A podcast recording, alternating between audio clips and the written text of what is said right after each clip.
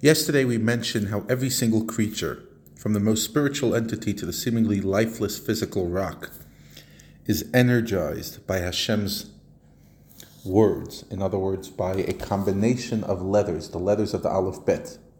So, for example, a rock is the three letters of Aleph Bet Nun, Eben, and those three letters vitalize the rock. And we said that it's all based on the ten utterances that Hashem created the world. Let there be light, let there be firmament in the sky, let there be vegetation, let there be animals, let there be sun, moon, and etc., etc.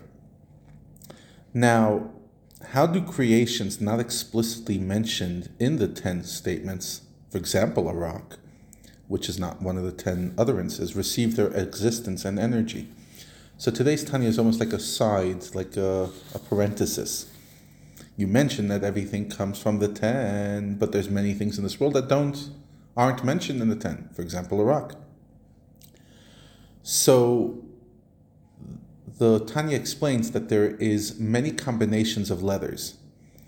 And in the Sefer Yetzirah, which is the first and fundamental book of Kabbalah, it explains that there's multiple ways of combining letters. Think about it. There's Aleph Bet, there's Aleph Gimel, there's Aleph Dalet, there's Gimel Aleph, etc. And a total of 231 gates, different methods of transporting transposing letters, substituting one letter for the other. And that means that because all the letters of the Aleph Bet are found within the 10 utterances, and all you have to do is then take the various combinations of letters and through them you can pretty much create anything. Now,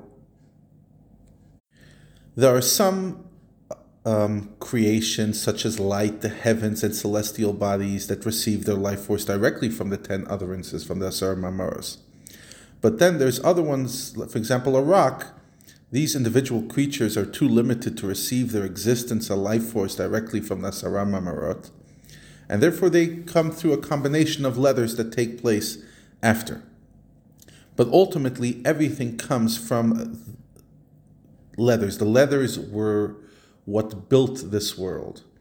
Interesting, today's day and age, we understand that everything is based on code. Even the DNA of the human being is based on code, um, a certain combination of leathers. So, again, similar to what we spoke about yesterday, that physics shows us how this world is bubbling in and out of existence constantly, this idea of code and how everything could be based to a number sequence also really explains how this world is all based on the letters of the Aleph Bet. So there's a few messages over here. First of all, that every single thing is created by Hashem ex nihilo, constantly, every moment from nothing to something and we have to appreciate that. But it's also to appreciate the power of the Hebrew language, of the Lashon HaKodesh, the Holy Tongue.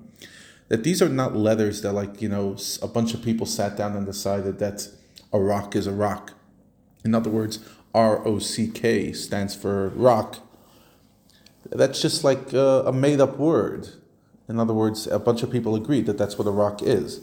In Lashon HaKodesh, in the Holy Tongue, it's the actual makeup of the rock. Aleph, Bet, Nun or shulchan, table, shin lamed chet nun. These things are real. In other words, they're the very fabric of reality.